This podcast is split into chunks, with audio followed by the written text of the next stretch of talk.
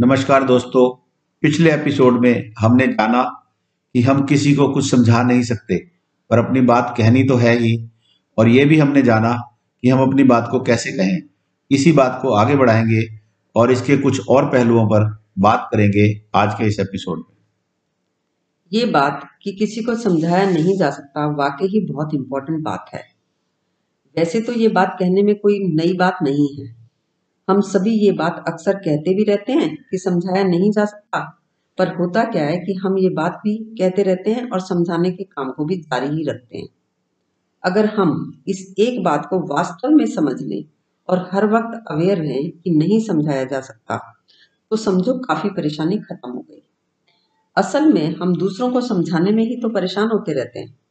समझा तो पाते नहीं, पर समझाने की कोशिश में खुद भी हर्ट होते रहते हैं और जिसको भी समझा रहे होते हैं, उसे भी हर्ट कर रहे होते हैं। यही तो पागलपन है कि कोई समझ नहीं रहा और हम समझाए ही जा रहे हैं। यही बेईमानी भी है। और दूसरा भी तो यही कर रहा है, उसकी नज़र में हम समझ ही नहीं रहे उसकी बात। तो ये एक वास्तविकता है कि समझा सब रहे हैं, पर समझ कोई रहा नहीं है। वाकई, ये वास्तविकता हमें सदा दिखती रहे तो तकलीफ़ बचती ही कहाँ है?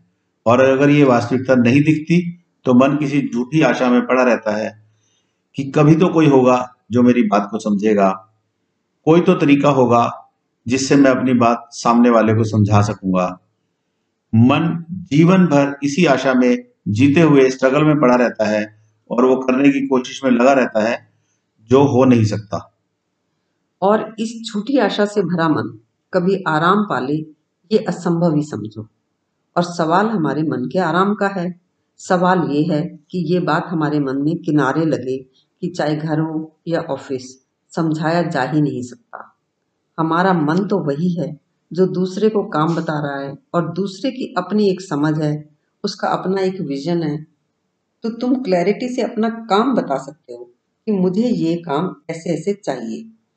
अब तुम इस स्ट्रगल में नहीं रह, लगे रहते कि वो तुम्हारे विजन को समझे और बिना कहे ही खुद एग्जीक्यूट करे। वैसे ऐसा भी होता है कि कुछ लोगों को नेचुरली ये समझ होती है कि मुझे मालिक का या सीनियर का विजन एग्जीक्यूट करना है और यही अधिकतम हारमोनी की स्थिति है। ऐसे लोग भले ही कम हैं, लेकिन होते हैं ऐसे लोग। यस आई डू एग्री कुछ लोग ऐसा सोचते हैं और करते भी हैं कि मैं यहाँ से सैलरी ले रहा हूँ तो वो बिना उलझे भी मालिक के ढंग से काम कर देता हूँ। पर वो समझ उसमें है तो है और नहीं है तो हम दे नहीं सकते। हाँ क्योंकि काम में बिहेवियर का फैक्टर तो है ही। इसलिए वर्क प्लेस में जो बिहेवियर की समस्या है, उसका अधिकतम किनारा या उसकी अधिकतम ऊंचाई यही है कि तुम दूसरे को व्यवहार का और जीवन का ज्ञान दिए बिना स्पष्टता से सिर्फ़ काम की बात कह सको और दूसरा और दूसरा समझ सके। बजाय तुम उसको कहो कि तुम समझते क्यों नहीं हो? तुम्हारी अकल काम नहीं करती क्या? ध्यान से क्यों नहीं सुनते? हज़ार बार तो बताया है। कितनी बार बताया जाए? तुमसे तो कोई उम्मीद ही नहीं है। नहीं, ये सब कहना व्यर्थ है, अर्थहीन है। इसका कोई फ़ायदा होता ही नहीं है। अब तो तुम उसको ऊँचा नीचा बताए बिना, उसे सिर्फ़ काम की बात कहो। तुम्हारे पास कहने को एक ही बात हो कि मैं इस तरह से काम चाहता हूँ और I am paying you for that अगर वो तुम्हारा एम्प्लॉय है और अगर वो तुम्हारा पार्टनर है भाई बंधु है, बेटा है तो तुम उसे कह सकते हो कि मुझे लगता है कि ऐसा करने से ही फ़ायदा होगा। तुम उनको कह सकते हो कि काम के दो ढंग हो सकते हैं, एक तुम्हारी समझ का ढंग और एक मेरी समझ का ढंग। तो तुम अगर मालिक होते या मेरे सीनियर होते तो मैं तुम्हारे ढंग से काम करता। पर अब तुम्हें मेरे ढंग से काम करना है। भले ही तुम ये बात किसी को शब्दों में कहो या ना कहो, लेकिन तुम्हें स्पष्टता हो। क्योंकि बात तो सारी स्पष्टता की है। जब हमें स्पष्टता नहीं होती, तभी हम घालमेल करते हैं। हाँ बेसिकली जब हम ये जान जाते हैं कि दूसरा अपनी समझ में फिक्स है, यानी दूसरों की फिक्सेशन को जान लेते हैं, और हमें ये भी याद रहता है कि हम भी ऐसे ही थे। ये बस संयोग है कि हम ये जान सके और देख सके कि हम सभी अपनी अपनी समझ में फिक्स हैं। तो हम फिर ऐसी बातें समझाने की कोशिश नहीं करते हैं जो समझाई नहीं जा सकती। हाँ फिर समझाने को बेसिकली कुछ बचता ही नहीं। है बस हमें एक क्लियर चॉइस देनी होती है। फिर भी वो काम ठीक से नहीं कर रहा है तो हमें सोचना होगा कि सामने वाले बंदे को इन कमियों के साथ रखा जाए या ना रखा जाए। वो डिपेंड करता है कि उस बंदे को कितना एक्सपीरियंस है काम का, कितने सालों से हमारे साथ काम कर रहा है और उसके जाने के बाद क्या क्या दिक्कतें आ सकती हैं और उसकी कमियों के बावजूद उसको रखे रहने में क्या दिक्कत और क्या नुकसान हो सकते हैं। और अकॉर्डिंगली हमें उसे कहना होगा कि भाई तुम अपने हिसाब से कहीं और काम देख लो और मैं किसी और को देख लूँगा।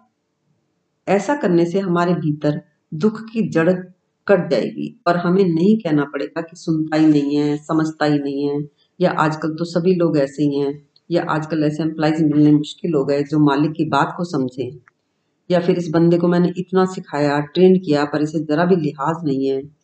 ज़माना ही खराब है, हवा ही खराब है, भलाई का तो ज़माना ही नहीं रह गया। सब के सब ऐसे ही होते हैं। इनके साथ कितना भी कर लो, ये समझते ही नहीं है। जी हाँ सही कहा आपने। ये सब समझने के बाद हमें नहीं लगता है कि ये लोग ही खराब हैं। दिख जाता है कि सभी अपनी समझ में फिक्स्ड हैं। अब हम, क्योंकि हमें ऐसा लगता ही नहीं है, इसलिए अब हम ऐसा कहते भी नहीं है। अब हम स्पेसिफिक इशू की बात करते हैं, या किसी स्पेसिफिक काम में जो इम्प्रूवमेंट चाहते हैं, बस उसके संबंध में ही बात करते हैं। उसको एक्सप्लेन करते हैं, वो करता है तो ठीक है नहीं तो हम सोच लेते हैं कि इसका क्या किया जाए। दोबारा दोबारा समझाया जाए या इसको विदा कर दिया जाए और काम किसी और से करवा दिया जाए। एक और बुनियादी बात ये भी है कि अस्पष्टता मन की बेचैनी का कारण भी है और लड़ाई की जड़ भी है। मन में अस्पष्टता रखोगे तो तुम खुद उलझे रहोगे। तो जहाँ भी तुम्हें दिक्कत आए, तुम्हारा स्पष्ट स्टेटमेंट हो। तुम भीतर भी स्पष्ट हो और सामने वाले को भी स्पष्टता से कहो तो तुम्हारा उन बातों में गोल गोल घूमने से निकलना होगा। वो अलग बात है कि दूसरा कितना समझता है, कितना फॉलो करता है। तुम उसके नुकसान को स्वीकार करते हुए उसे रख, रखे रखते हो या उसे निकाल देते हो। वो तुम्हारे काम की ज़रूरत पर डिपेंड करेगा। या उसके जाने से तुम्हें क्या नुकसान हो सकता है, वो सब तोल मोल तोल मोल कर ही निर्णय होगा। काम बहुत है, उसकी कमियों को अकोमोडेट करके उसे रखा भी जा सकता है कि चलो कुल मिलाकर फ़ायदा ही है। पर असल बात है, तुम हर सिचुएशन में स्पष्टता से सोच सको और स्पष्टता से कह सको। आपका मतलब है कि मन कई बार उन बातों में उलझ जाता है जो कि संभव नहीं है। हम उसे निकालते तो नहीं है, पर उसको सुधारने के चक्कर में उसे गलत, बेवकूफ़, घटिया या नीचा बताते ही रहते हैं और रखे भी रखते हैं। जिसका किसी को कोई फ़ायदा नहीं होता मन और माहौल भी खराब होता है। हाँ ऐसा करने में मन का आराम नहीं है। मन का आराम इसमें है कि तुम स्पष्टता से किसी को भी कह सको कि काम करने के दो ढंग हैं, एक तुम्हारा, एक मेरा। तुम भी अपने ढंग से काम करके ज़िंदगी बिता सकते हो। लेकिन अगर हम दोनों एक ही काम को एग्जीक्यूट कर रहे हैं तो एक ही ढंग प्रिवेल हो सकता है, तुम्हारा या मेरा। पर यहाँ मैं इंचार्ज हूँ तो मेरा ढंग प्रिवेल होगा। तुम इंचार्ज होते तो तुम्हारा होता। अब तुम्हें पच्चीसवीं बार भी बात कहनी हो तो तुम यही कहोगे। पच्चीस साल बाद भी कहनी हो तो तुम यही कहोगे। मेरा ख्याल है हमने काफ़ी महत्वपूर्ण पहलुओं को कवर कर लिया है पर यह कंप्लीट सोल्यूशन नहीं हो सकता। कंप्लीट सोल्यूशन ऐसे नहीं दिया जा सकता। किसी को वर्क प्लेस की समस्याओं की जड़ सिर्फ़ ये सुन लेने से कट नहीं सकती। हाँ, जहाँ तक जड़ कटने का सवाल है वो तभी संभव है जब आप इस डायरेक्शन में काम करेंगे।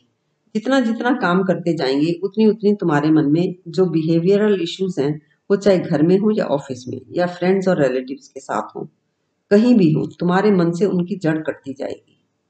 उसके लिए यदि हमारे शब्दों में किसी को उस संभावना की झलक मिली हो, जिसमें ये लगे कि यहाँ समस्याओं के मिलने के उपाय हैं, और वो ये छोटा सा, सहज सा, साधारण सा काम करना चाहें, यानी कि इस बात के संबंध में एक्सपीरियंस करना चाहें तो हमें अप्रोच कर सकते हैं।